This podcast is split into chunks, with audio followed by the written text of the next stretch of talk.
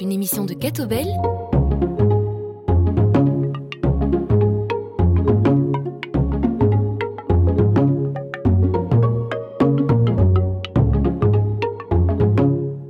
Bonjour, ravi de vous retrouver dans Plein Feu en compagnie d'Anne-Françoise de Baudra, journaliste de Catobel. Bonjour Anne-Françoise. Bonjour Manu et bonjour à tous. Et notre invité aujourd'hui, Luc Maréchal. Bonjour. Bonjour, bonjour. Luc Maréchal, vous êtes président du groupe Église Wallonie, anciennement Mouvement Église Wallonie, que vous nous présenterez en détail dans la seconde partie de cette émission.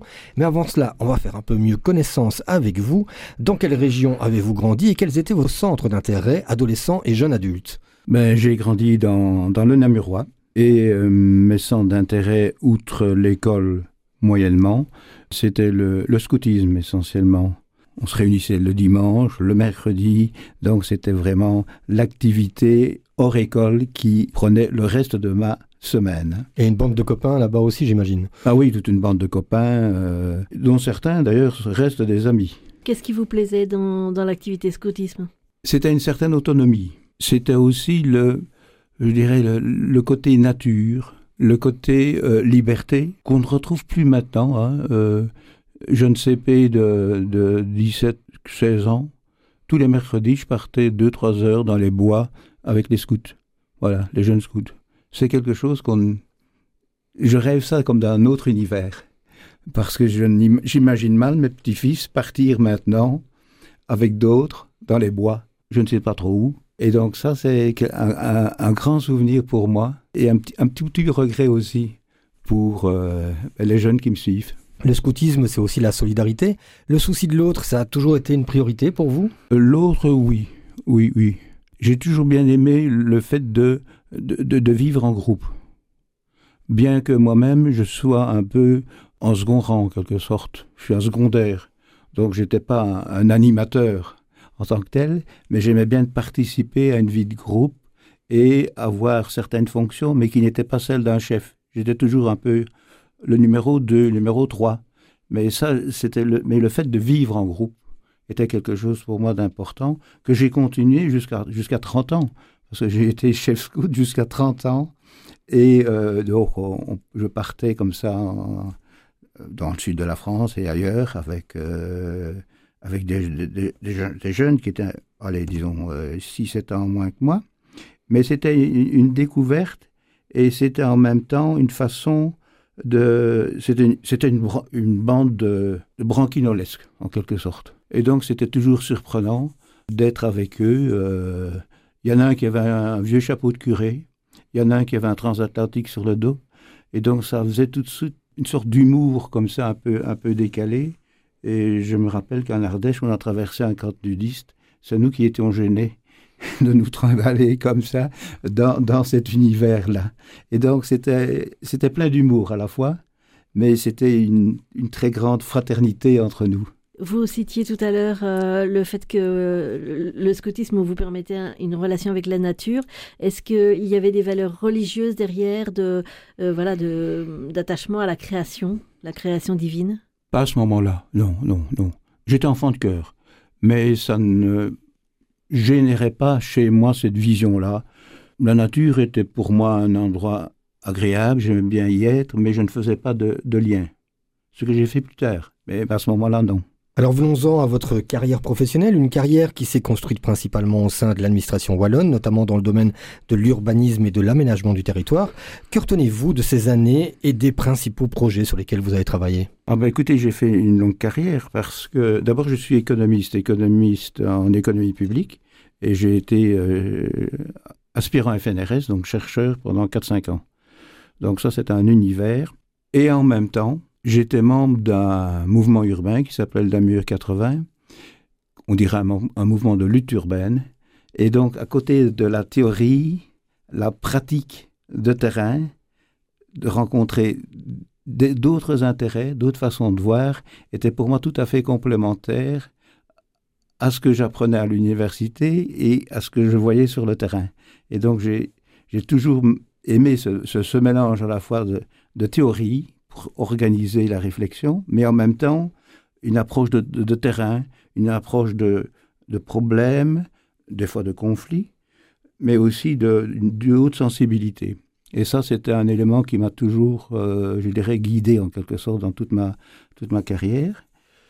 J'étais ensuite à la SDRW, qui est un, que beaucoup de gens ne connaissent plus, mais qui était la Société régionale de développement pour la Wallonie. Ce que j'ai retenu, c'est que ben, on a fait le premier avant-projet de plan régional pour la Wallonie qui a abouti 29 ans après.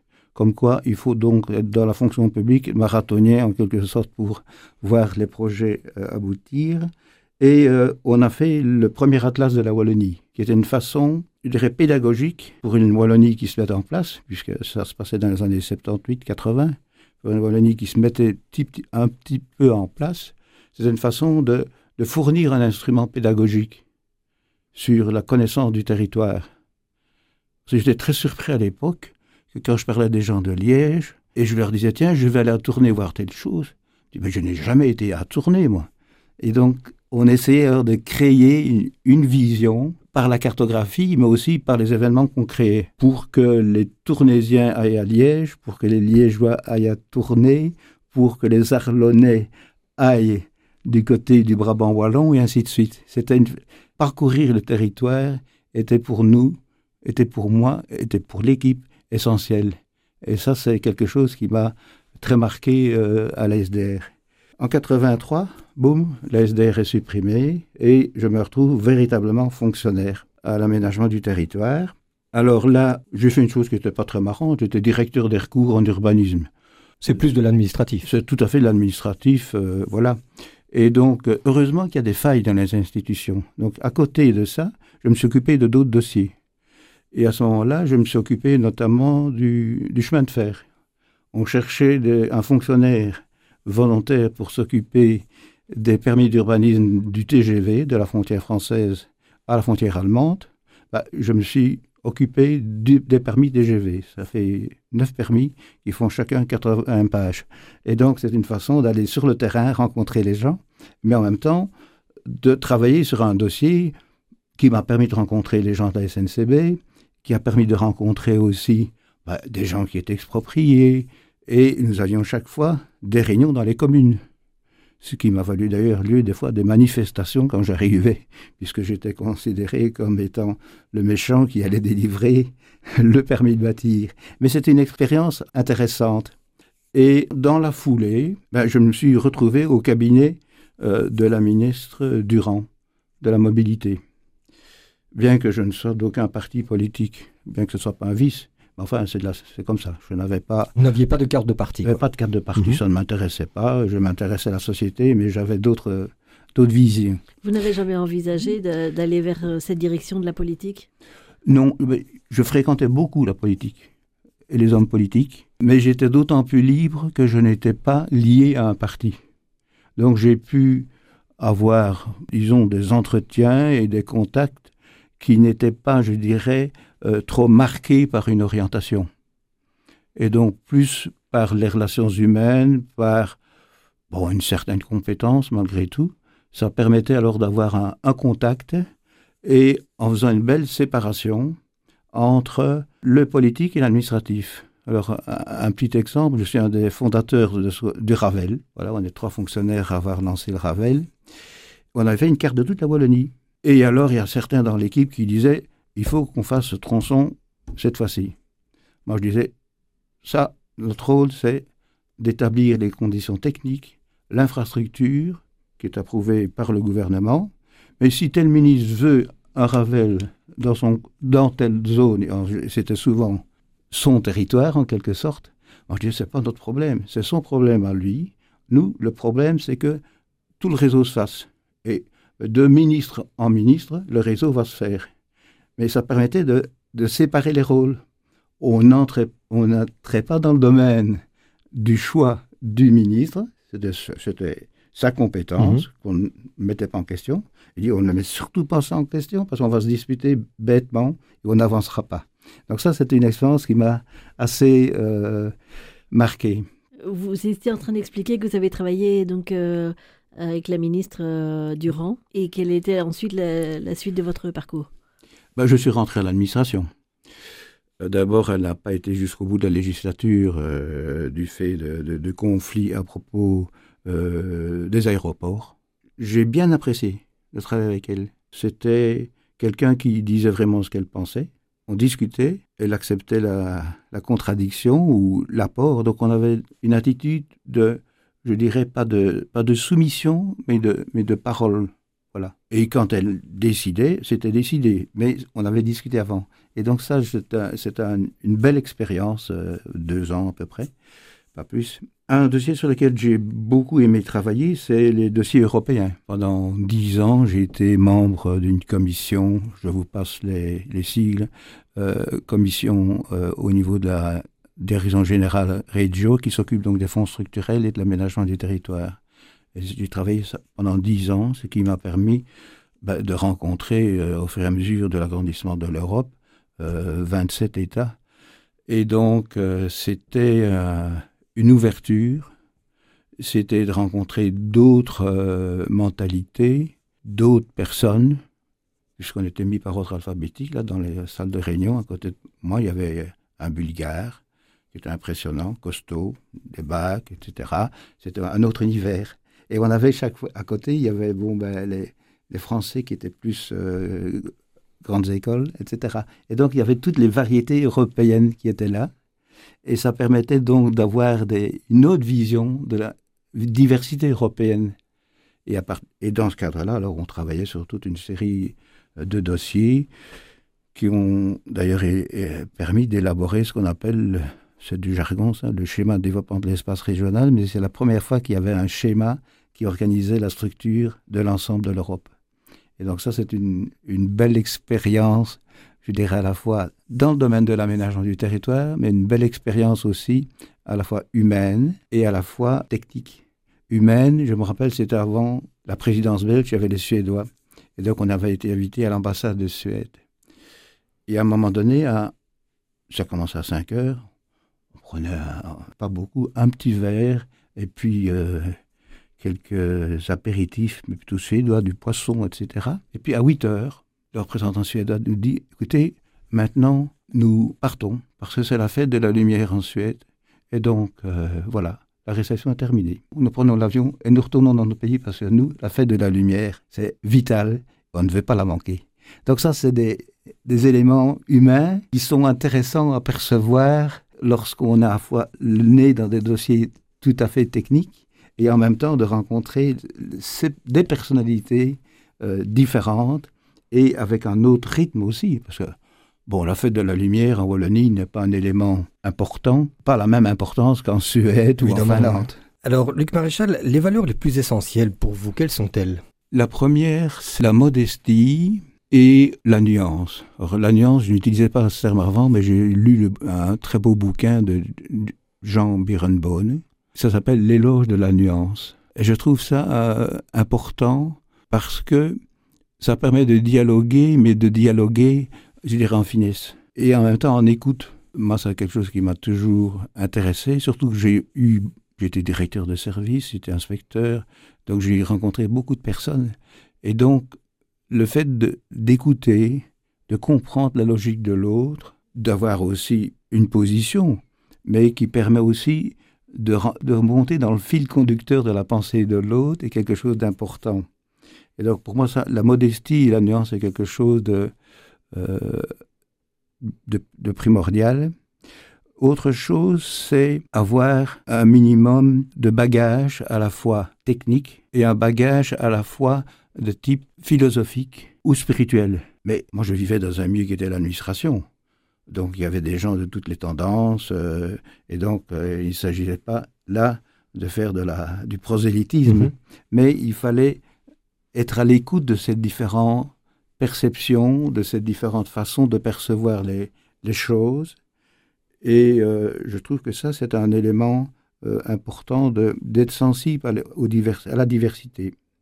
C'est comme aussi le fait de, dire ce qu'on fait. Alors moi, j'ai beaucoup écrit, mais j'ai incité aussi beaucoup de fonctionnaires à écrire, à dire ce qu'ils faisaient, parce que ça obligeait de réfléchir soi-même sur son travail, mais je, dis, je me disais, mais dans le fond, on n'écrit rien sur le travail de l'administration. Comment est-ce qu'on on gère tel type de dossier? Pourquoi est-ce qu'on a fait telle chose? Dans quel esprit? Je trouve que ce sont des éléments importants à communiquer. D'ailleurs, on publiait ça des fois dans les revues. mais ce sont des documents qui sont aussi des bases, je dirais, d'une mémoire qui peuvent être utilisés par d'autres. Et ce travail de mémoire, il faut vouloir le faire. Si on ne décide rien, ben vous aurez des notes administratives, vous aurez des plans de réforme de l'administration faits par euh, de nombreux bureaux d'études qui vont s'entasser, mais qui ne créent pas, je dirais, le, le tissu véritable d'une institution, d'une administration. Luc Maréchal, on va marquer une petite pause en musique et on vous retrouve juste après pour parler de Église Wallonie, donc le groupe Église Wallonie dont vous êtes euh, président. On se retrouve dans un instant.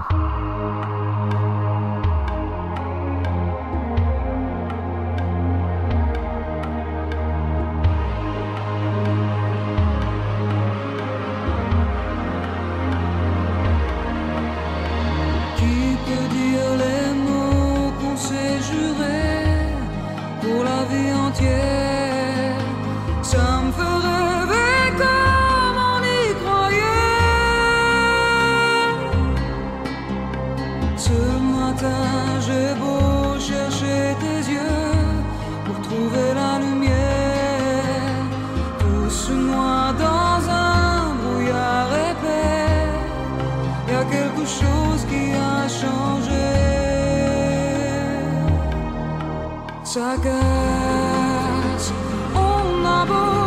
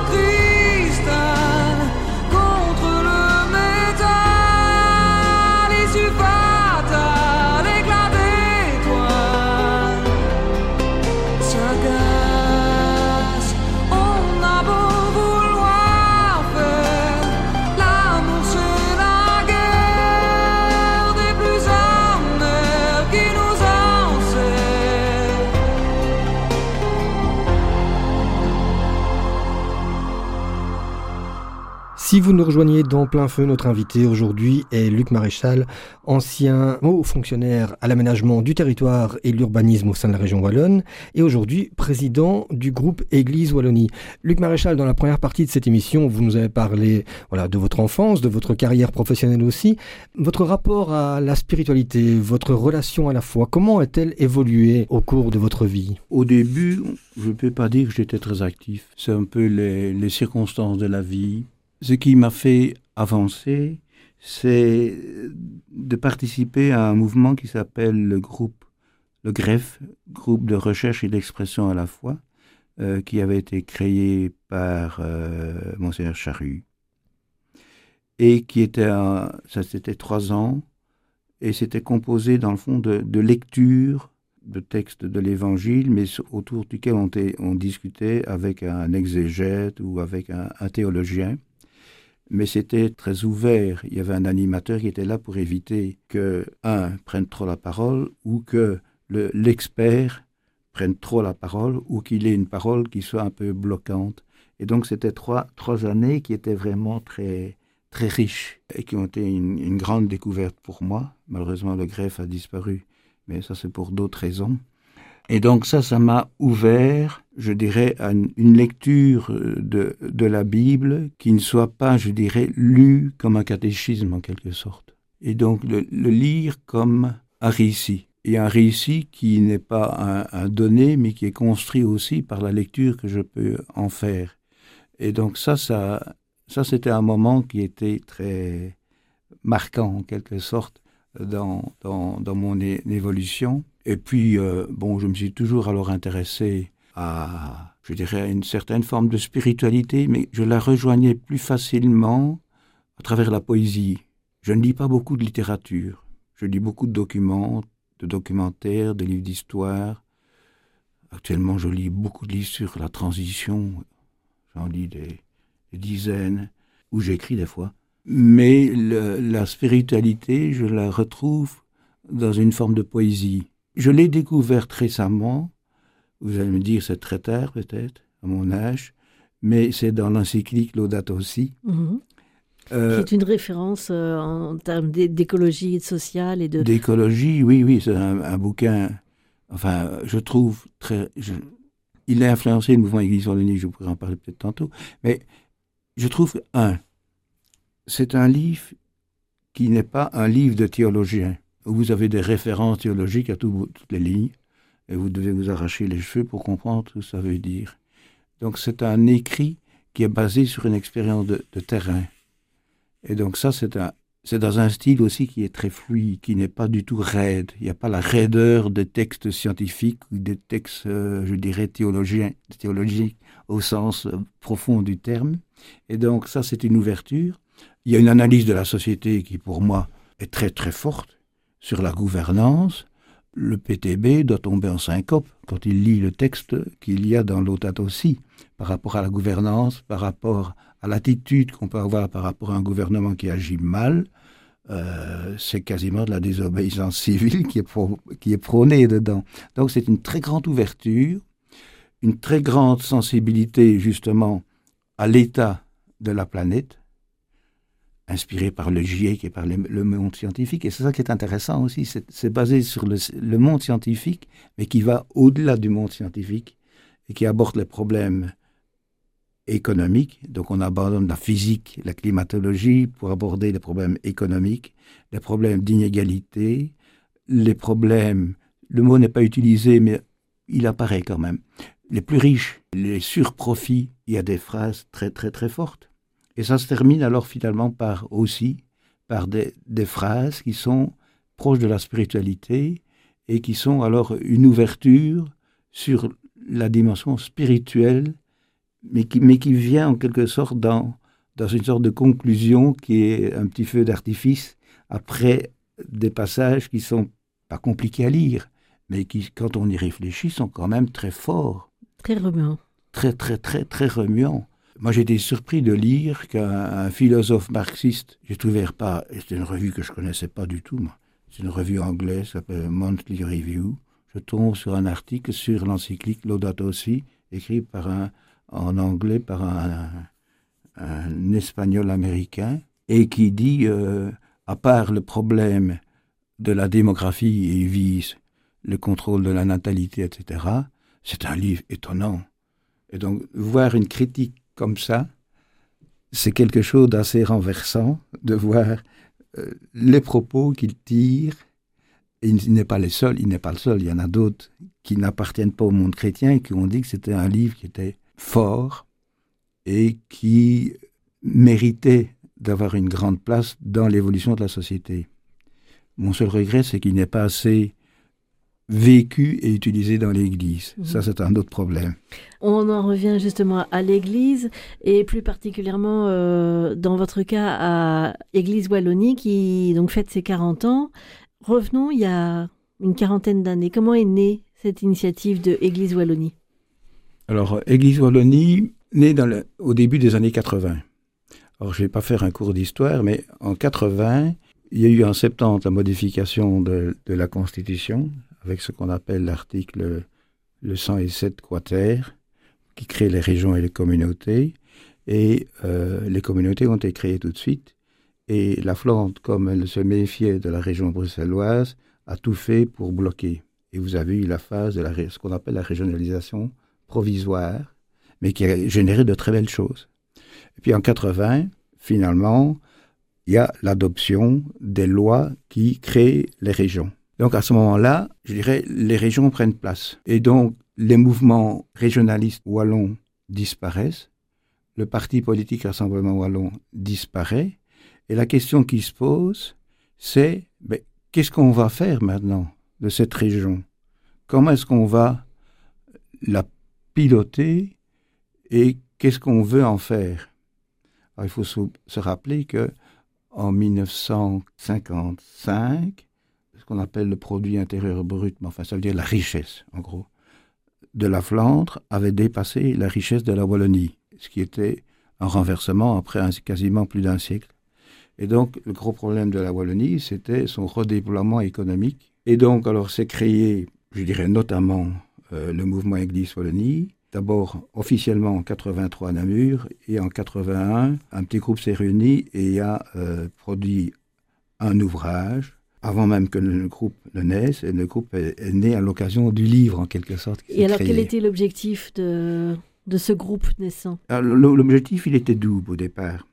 L'objectif était, d'une part, de convaincre l'Église, à la fois dans les pratiquants, mais dans sa structure, de la régionalisation.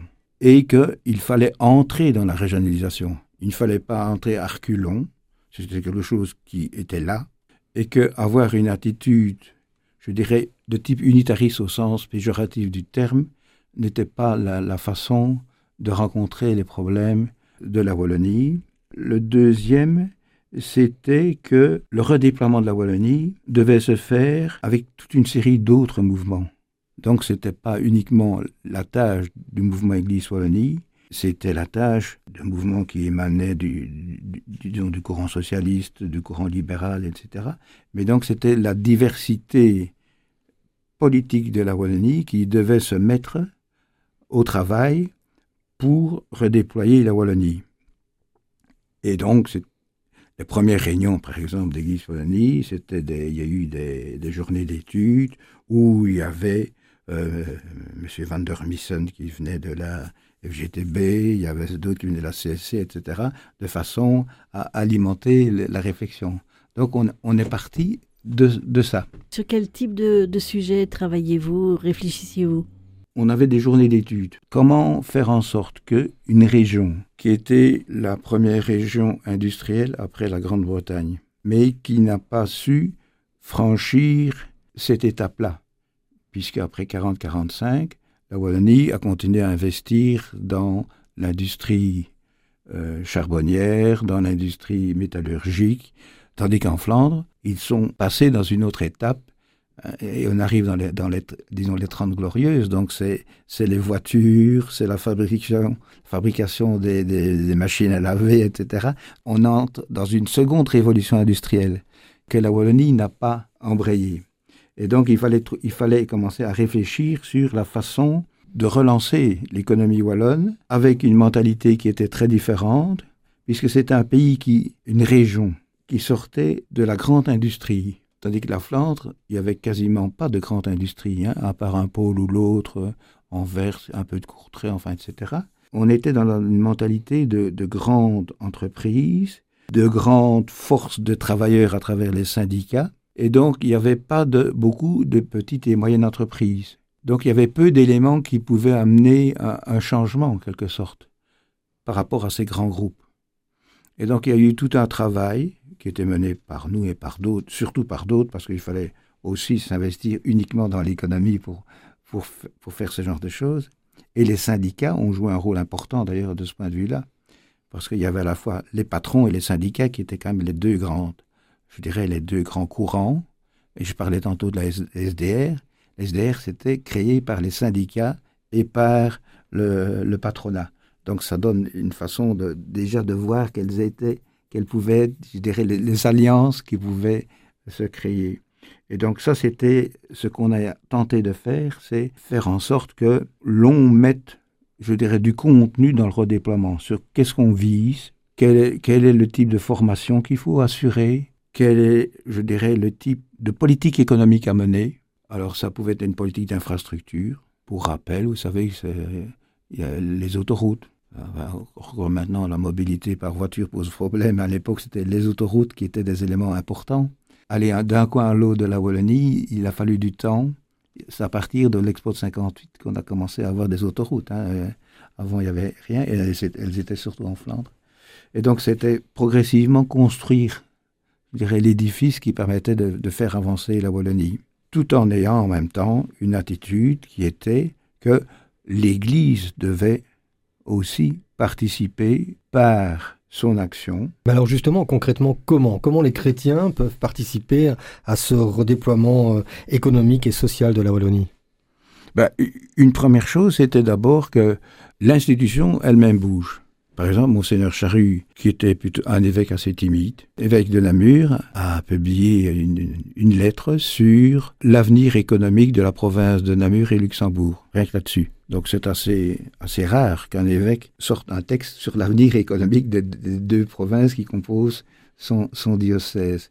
Donc on était assez proche du fait que l'Église n'était pas simplement un lieu de culte, au sens restreint du terme, mais c'est un lieu aussi où l'on inscrit une solidarité qui fait que on essaye de rencontrer les problèmes qu'il y a dans la, société, en ayant en tête que on a une vision qui est contre les inégalités, on a une vision qui est basée sur une certaine forme de, spiritualité, mais également sur le fait aussi d'une certaine modération dans déjà à l'époque, on ne parlait pas de sobriété, mais des, dans, dans l'usage des biens. Et donc c'est toute une série de ce, ce type de valeurs qu'on a essayé de, de, mettre en avant. Qui fait partie de ce mouvement Église Wallonie? Est-ce qu'il y a des, des prêtres, peut-être des évêques, euh, des laïcs, des religieux? Il y a d'abord eu un, un, épisode assez étonnant en 80 en 80. Il faut savoir dire qu'en 83, le ministère de la région wallonne a été créé. Donc c'est une année vraiment, ce sont des années charnières. Mm -hmm. Et à ce moment, en 81, monseigneur Huard organisait un, une sorte de, de, de, grande rencontre. Et dans les conclusions, euh, il y avait, euh, je dirais, quelque chose qui était assez intéressant dans les actions proposées c'est-à-dire il fallait une meilleure information sur la situation économique et sociale et financière de la Wallonie, insister sur la réalité et, pour réaliser cette action, une rencontre avec les doyens principaux des autres diocèses wallons pour assurer la présence de l'Église en Wallonie. Ça, je trouve ça assez étonnant. En, en 81, ça, ça, ça se dit. La deuxième chose, c'est être capable d'adapter les structures de l'Église à la régionalisation politique de la Wallonie et de promouvoir une pastorale adoptée à la réalité wallonne. C'est ce que dit Guy Solani. Voilà. La volonté, c'était surtout de faire bouger le clergé en tant que tel. Ça a duré dix ans. Et à un moment donné, il y a une série, il y a eu des tensions avec l'épiscopat parce que l'épiscopat craignait que euh, on porte atteinte à l'unité de la Belgique et aux institutions. Et que le groupe les évêques confirmaient que le groupe pouvait continuer son action, mais sans s'ouvrir aux laïcs et sans revendiquer l'approbation épiscopale. Voilà. Donc c'était un peu, un peu restreint. Mais ça a duré pendant dix ans. Et après dix ans, ceux qui animaient ces différents groupes, qui n'étaient pas nécessairement des doyens, mais enfin, il y avait beaucoup de, beaucoup de, prêtres en tant que tels, avec quand même de temps en temps des, réunions avec des gens comme Michel Kévy, qui a écrit un bouquin sur le déclin de la Wallonie, avec Robert Dont, qui à l'époque était secrétaire euh, national de la CSC. Il y a eu quand même une série de rencontres. À un moment donné, ils sont dit en 92, on arrête et on fusionne avec Église Wallonie. Parce que finalement, je dirais que la démarche était, était la même. Il n'y avait pas de raison d'avoir les laïcs d'un côté et les prêtres, encore que dans Wallonie, il y a eu tout de suite des prêtres. Euh, par exemple, euh, si je prends Tony Danis, qui était aumônier du MOC, bah, dès le départ, il était aussi à Wallonie. Donc il y a une fusion des deux. Ce qui a, été, ce qui enrichi d'ailleurs la démarche d'avoir des, des, prêtres. Euh, moi, je me rappelle les doyens de Charleroi, c'était quand même des rencontres fortes. Des doyens bien inscrits dans leur territoire donnent, comme le doyen Lisi, hein, euh, qui, est, qui, est, décédé, mais qui était, donnait une, avait une, connaissance du territoire de la métropole de Charleroi, qui était très très très forte, qui était aussi quelqu'un de, de sens, mais en même temps de conscience des réalités. Et donc euh, là, il y avait donc euh, un mélange qui était assez passionnant à, à, suivre. Et plusieurs fois, on était le voir d'ailleurs, parce que c'était cette approche-là qui, permet, qui permettait de rencontrer les gens dans, leur réalité. Et il faut dire qu'à Charleroi, la réalité pouvait être dure. Et je crois qu'elle l'est encore d'ailleurs dans certains quartiers. Certainement. va. Je propose qu'on marque euh, rapidement une seconde pause musicale et puis on se retrouve pour la troisième et dernière partie de cette émission. tout de suite.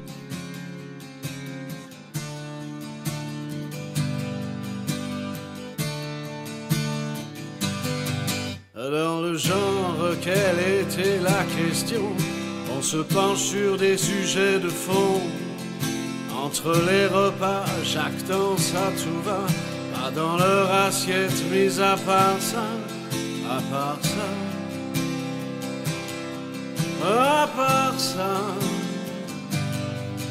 Pendant qu'un mini-monde tourne en rond au petit salon des grandes opinions j'ai demandé l'heure pour un vague à l'âme. Côté cœur, on criait aux larmes, citoyen. À part ça,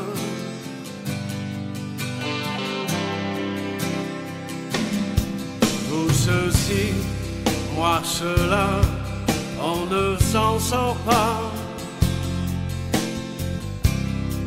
Nos avis sur la vie. Oui, mais à part ça.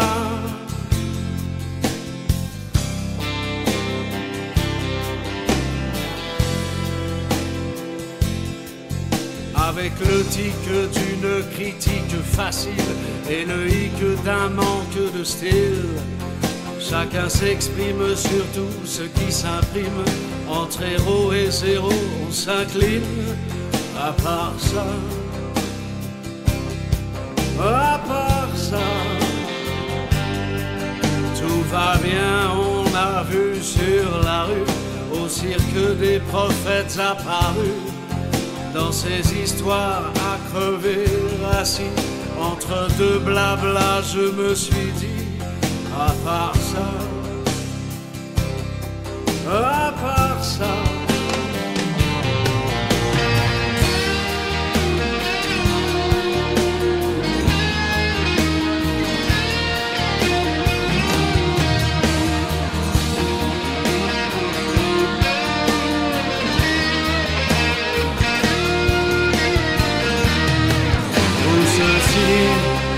À cela, on ne s'en sort pas.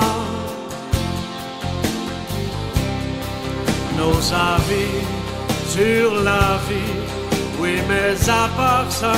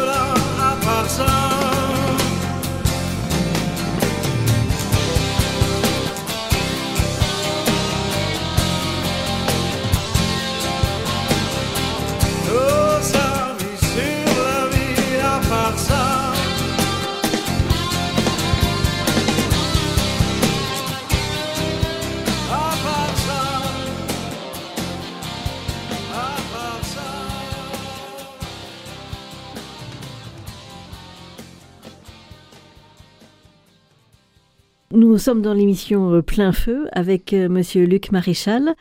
Nous avons présenté tout à l'heure euh, le lancement du mouvement Église Wallonie et récemment le mouvement s'est transformé en groupe Église Wallonie. Qu'est-ce qu'implique ce changement de nom?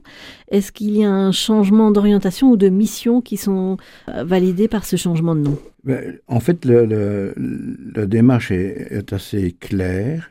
Je dirais qu'il y a un vieillissement du mouvement. Il n'y a pas de jeunes. Il y a beaucoup de membres qui sont décédés. Et donc en juin 2022, on s'est demandé on arrête ou on continue? Et la décision a été de dire on continue, mais avec un programme d'action qui est à la mesure de nos moyens financiers et humains. Euh, moyens financiers, on a quand même un site, un site internet. Hein. Et alors, euh, on s'est dit, le premier objectif, c'est de de faire quelque chose de concret pour ne pas commencer à vaticiner un peu dans tous les coins. Et donc, c'est de faire un bulletin. Alors, euh, on a créé, on a fait un bulletin dont le premier numéro est sorti, qui était diffusé par Internet en, 150 exemplaires. Le bulletin traduit assez bien, euh, je dirais, la, la philosophie qu'on a. Un, on veut être plus proche de l'actualité. Et deux, on veut aussi, je dirais, traiter de l'Église en tant que telle, sous l'angle, je dirais, de, des innovations dans l'Église, et puis le réchauffement climatique, globalement, je dirais, euh, l'audate aussi, euh, voilà. On s'est fixé comme objectif, d'abord dire, on a 40 ans derrière nous, on a acquis quand même beaucoup d'expérience, de matériaux, etc. Ça, on ne le jette pas, on le garde. On le garde pour l'utiliser. Alors on s'est fixé comme objectif, donc, d'abord d'être près de l'actualité. Donc on s'est dit, premier objectif, c'est horizon 2024 des élections. Dans le bulletin, on dit, bah, le premier objectif, c'est 2024, il y a des élections à tous les niveaux, et ça risque d'être chaud. Voilà. Alors on n'a pas encore été plus loin, mais on s'est dit, là, on va faire quelque chose. Alors on a dans l'air, mais ça n'a pas encore été décidé, peut-être de faire un, un, mémorandum pour dire, voilà, qu'est-ce qu'il faudrait faire après 2024 et sortir ça avant les élections. Ça, c'est un, un, des éléments. Un autre élément, c'est l'urgence climatique. Ben, on a fait, je dirais, un relevé de, euh, je dirais, de, des derniers échos sur le réchauffement climatique. Et quand on prend la, ce qu'on appelle la COP, donc la, réunion organisée par l'ONU avec le GIEC, on va droit dans le mur, pour reprendre l'expression de certains. Et donc là, il faut, il faut agir vite. Et donc, euh, donc ce qu'on veut faire, c'est dire, un, il faut agir vite, et agir vite à la fois en agissant sur ce qu'on appelle la sobriété, mais la sobriété, c'est pas simplement la sobriété individuelle, c'est la sobriété que certains appellent systémique. Hein. Systémique, ça veut dire quoi? Mobilité, ben, vous pouvez agir sur la production de la voiture. Ben, un autre élément, c'est peut-être avoir des transports en commun, mais c'est aussi faire en sorte que les activités économiques ne soient pas trop éloignées des, lieux mmh. d'habitat, ce qui est un défi important. Il faut le dire. Par exemple, c'est éviter d'avoir des gros établissements partout. Au lieu de faire des maisons de repos 300 personnes ou 150 personnes, avoir des maisons de repos beaucoup plus réparties. pour les équipements scolaires, avoir des équipements scolaires qui soient beaucoup moins centralisés, qui obligent beaucoup moins à la mobilité. Donc la mobilité voulue, nécessaire, il faudrait la diminuer parce que avec le système qui est mis en place maintenant, la mobilité ne fait que croître, alors qu'elle devrait décroître. Et donc euh, là, ce sont des éléments très précis qu'on voudrait, voudrait, nous sortir, des faits précis. Alors, on, se doute qu'il y a beaucoup de chantiers, mais quels sont vos moyens d'action, euh, aussi bien en termes d'urgence climatique que euh, voilà, sur les, questions mobilité et, sur les, en perspective des élections? Comment pouvez-vous faire entendre une voix en tant que euh, groupe Église Wallonie? On procède beaucoup par lecture et par fréquentation de différents groupes. Et donc, c'est comme ça que l'on agit. On n'est pas, je dirais, des groupes spécialisés si vous prenez les problèmes de la mobilité, vous avez des groupes qui travaillent sur la mobilité. Si vous prenez des groupes qui travaillent sur l'alimentation, vous avez des groupes qui travaillent sur la ceinture alimentaire, sur les courts-circuits, etc. Donc l'idée, c'est de, de montrer ce panneau-là, mais aussi d'indiquer les voies sur lesquelles on doit agir. Par exemple, j'aurais parlé de mobilité. La mobilité est un des éléments essentiels si on veut diminuer, euh, je dirais, le, les, émissions de, CO2. Ça, c'est un élément très, très concret. Un autre élément, c'est euh, d'agir sur, je prends le discours politique. Actuellement, on dit, ah, certains disent, il faut diminuer les dépenses publiques et euh, il ne faut pas d'impôts. Voilà. Notre position, c'est de dire, quand on voit la masse d'argent qu'il y a l'argent gris, qui est hors circuit, il y a de quoi mener toutes les opérations qu'on souhaite au niveau d'une politique qui fait que l'on émet beaucoup moins de CO2. Mais on dit, ah, attention, ça coûte cher. Mais après, à côté de ça, on voit qu'il y a des montagnes d'argent. L'argent, je pourrais presque prendre le récit biblique de Jésus, l'argent est quelque chose qu'il faut remettre à sa place et là, il y a un lien avec, je dirais, la, spiritualité chrétienne. Cet argent-là doit être capté, donc il faut qu'il y ait une taxation qui fasse que l'argent soit injecté dans le circuit économique, mais naturellement, il faut mener de bonnes politiques. Et c'est ce que j'appelle la mobilité transversale, etc.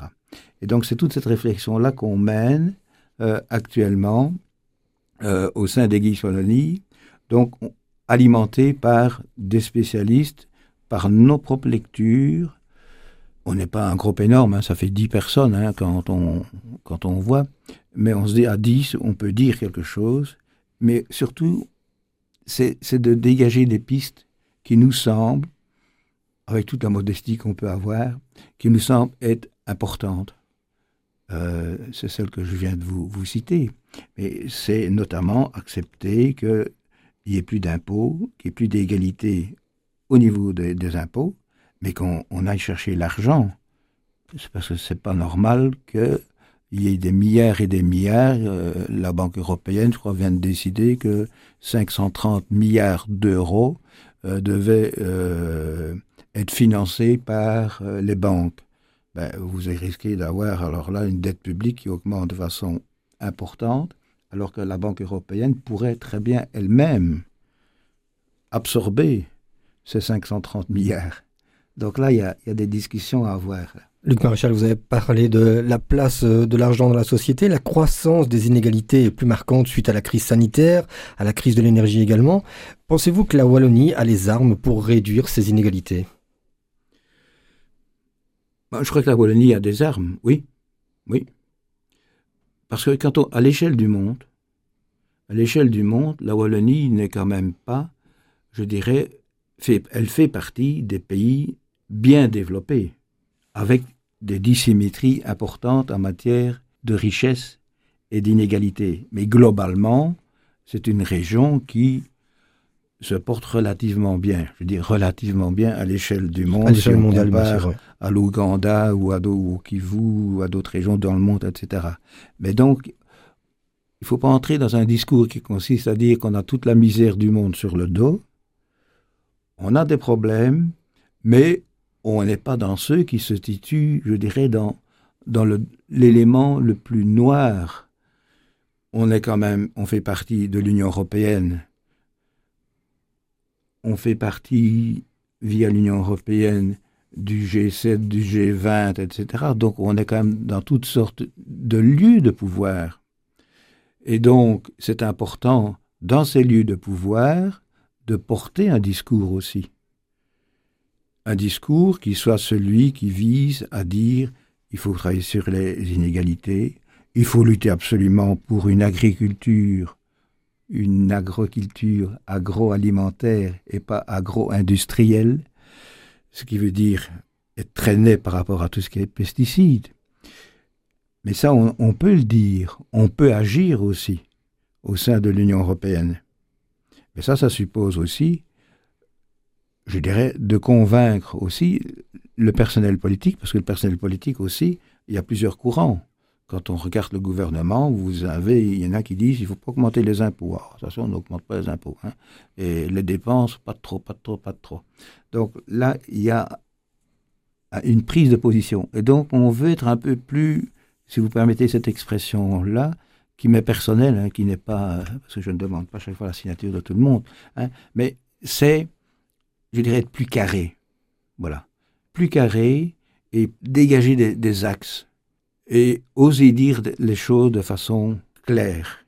Euh, le GIEC l'a fait. Hein. le GIEC a dit maintenant, on donne plus de date de dire il faudrait qu'on atteigne telle température. Le GIEC a décidé, a dit, on ne donne plus de date parce que c'est tout de suite qu'on doit agir. C'est maintenant qu'on doit agir. Et donc, pour beaucoup de problèmes, c'est maintenant qu'on doit agir. Et c'est le maintenant, c'est maintenant qu'on peut construire notre avenir radieux. Et c'est maintenant qu'on doit le faire. Luc Maréchal, on entend bien qu'il y a urgence à agir dans beaucoup de domaines, qu'il y a beaucoup de chantiers qui sont en cours et que vos réflexions sont bien utiles justement pour mener ce travail. Si on veut euh, pouvoir partager ces, réflexions, euh, comment faire pour euh, avoir accès à, votre documentation, à cet échange d'idées? Alors, ben, le, bulletin, il est gratuit. Ça, c'est un changement. Enfin, avant, il fallait, il fallait être membre, enfin bon, c'est gratuit. On a une adresse postale, 20 rue Rue à Namur, et info église wallonie.be et il y a un site qui s'appelle église-wallonie.be et c'est là que vous trouvez toute l'information. On est en train d'ailleurs de le mettre à jour pour le rendre beaucoup plus carré, pour reprendre mon expression église-wallonie.be, c'est bien retenu. Merci beaucoup Luc Maréchal de nous avoir partagé toutes ces informations et votre vision aussi de, la société, de la société wallonne en particulier. Merci Anne-Françoise de Baudra d'avoir préparé cette émission avec moi et on vous retrouve très bientôt dans plein feu. Au revoir.